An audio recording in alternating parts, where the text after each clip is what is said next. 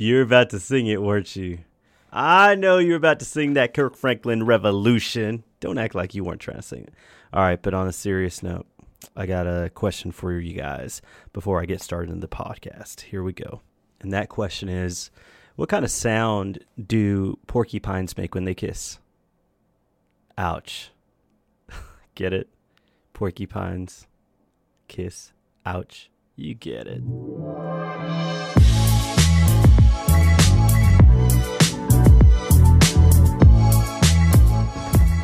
What's up, guys? Welcome to the podcast. You are listening to Keeping It Raw. I am Raw. And today I want to talk about some things in my head. Let's go. I had, uh, earlier today, I had read an article about endangered animals.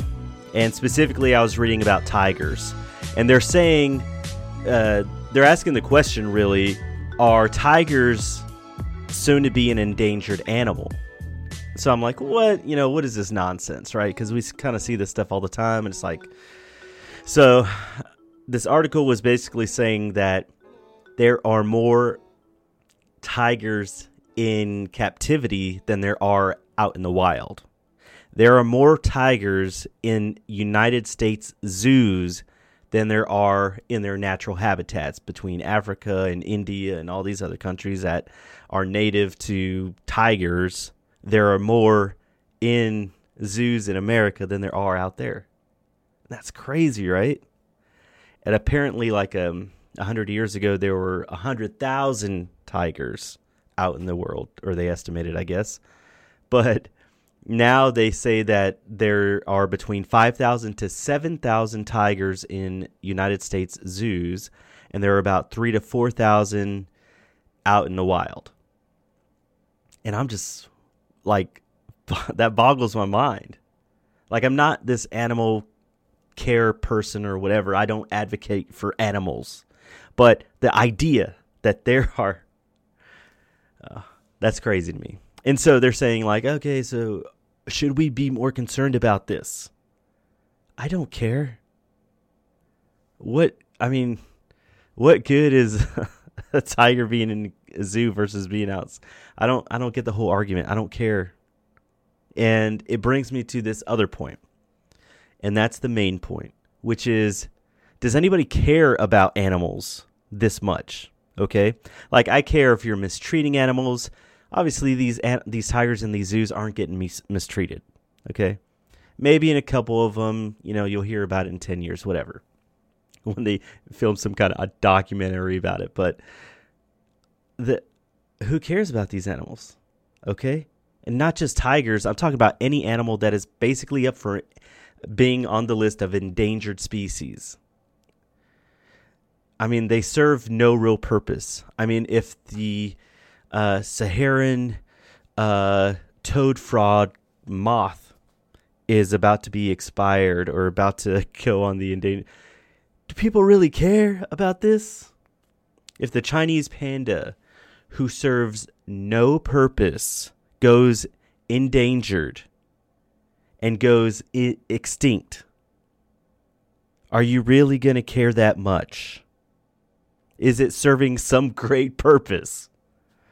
The podcast is not about endangered animals. I'm just, I read that article and I was like, do I really care about tigers going extinct? Do I have any? I mean, yeah, I'm going to feel bad for Tony the Tiger, but am I going to be feeling as bad as I felt for Land Before Time? Talking about extinct extinct animals, whatever. so I wanted to bring that to your attention in case you didn't get to read the article. You should care about things more. you know, when I see a car like this, first thing I do is I say, "Would you look at this?" You know what I mean? Yeah, sure. Oh, would you look at this? Yeah, well. Would you look at that? Yeah, there's a few more blemishes on the car. The Oh my gosh, the just car- look at it. the car is not perfect. Just look at it. just look at it. I uh, I saw this show on Netflix called The Chef, and it was um, basically Jon Favreau who directed movies like uh, oh he directed the the Lion King, the new Lion King that came out. He directed um, uh, the Jungle Book. uh, the live action Jungle Book. Also, he directed Iron Man. He, uh, if you see Iron Man or the Avengers movies, he plays the character Happy, uh, who is basically like the driver, the chauffeur for uh, Tony Stark, Iron Man. And so he's a really cool guy. He's into a lot of um, learning. Okay. He apparently did this movie called The Chef, and he has a TV show now on Netflix called The Chef. And anyway, so I see Robert Downey Jr. in one of the episodes, and it just got me to thinking about Robert Downey Jr. like as a person because uh, if you don't know in Endgame, big spoiler alert, he dies. Okay, and uh, it's you know it's sad. Whatever. I care about it as much as I care about. Actually, I care about Tony Stark, uh, Robert Downey Jr. as Tony Stark. I care more about that than tigers going extinct, and it's just, I'm just, it's just the thing. I don't care. So Robert Downey Jr. dying at the end of Endgame, really tough. It gets emotional, you know, whatever for the characters. Not for me. I didn't care so much, but anyway. So he, this Joker, was making so much money off of this franchise.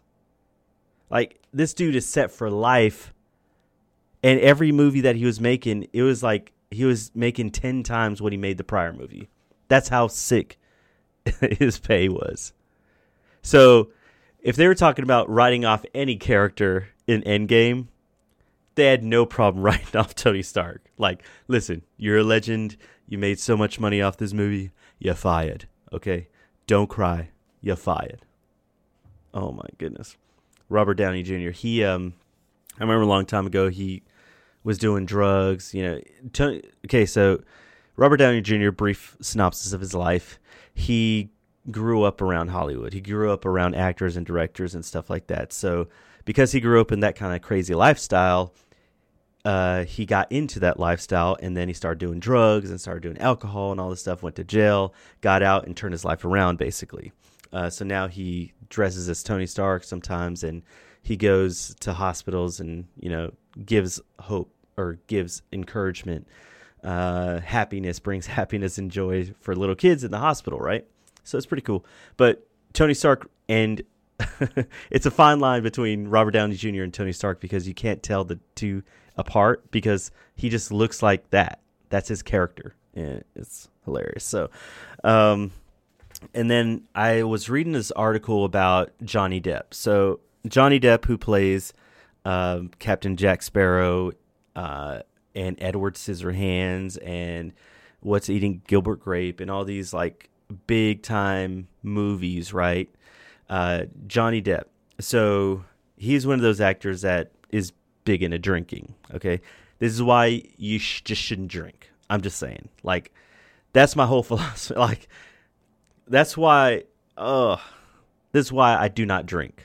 Okay, because I've seen what alcohol does to people, and I'm like, nah, I'm good. I'm good, and that's my whole philosophy on it. It's pretty simple, I guess. Simple-minded kind of person, but um, yeah, Johnny Depp. So this is this whole drinking fiasco comes back to bite him. Okay, so here's why. He got married to this lady named Amber Heard. I don't know if you know about her. I didn't know about her. I don't care about her. But here's what happened they had disagreements. All right. And when you're in a relationship, you're going to have disagreements. They had disagreements, and their disagreements caused her to uh, go to the cops and say that he was abusing her and all this stuff. And he wrote, she, so basically, this is what happened. She called the cops said that he was abusing her. Go, writes an op-ed uh, with the Washington Post, and in the op-ed she says that she was in a relationship that she was abused. She escaped that relationship, so now she's free. She was married to a man that was abusing her, and all this stuff. Okay, the reason I'm even bringing this up is because she wrote this, but didn't name any names. She had just left her husband Johnny Depp and came out with this uh, op-ed story. Okay, opinion. Okay, opinion story is really what it's called. And so, uh, and so Johnny Depp's like, "What? Are you serious? You didn't name any names. Everybody going to be thinking that's me. So everybody started writing. Why are you talking about Johnny Depp like that? You must be talking about Johnny Depp. You must be talking about Johnny Depp because you just left him and you said that it was an abusive relationship you just got free from. Everybody knows you just left Johnny Depp. Why, why didn't you name him? She let she didn't name him for plausible deniability, basically. So here's what this circles back to. Johnny Depp decides to sue her for defamation, right? For basically saying that you can't just be out here lying, saying my name, or I'm sorry, you can't be out here making people think you're talking about me, okay? Whether it's true or not true, you can't be doing that. Well, it ended up not being true. It wasn't true against Johnny Depp. So, and Johnny Depp's proof was that he had like she had called the cops on him one night and I know this is getting deep and I didn't mean for it to get like this, but I'm trying to explain what's going on. So she called the cops that night. The cops go over and are basically like uh basically side with him and say, you know, there's no proof that he was like choking her. You, you don't have any marks. You know, there's no proof that he was beating you. You don't have any bruises. There's no scratches, like nothing. There's nothing on him to show anything. And there's other proof apparently that isn't released. Okay.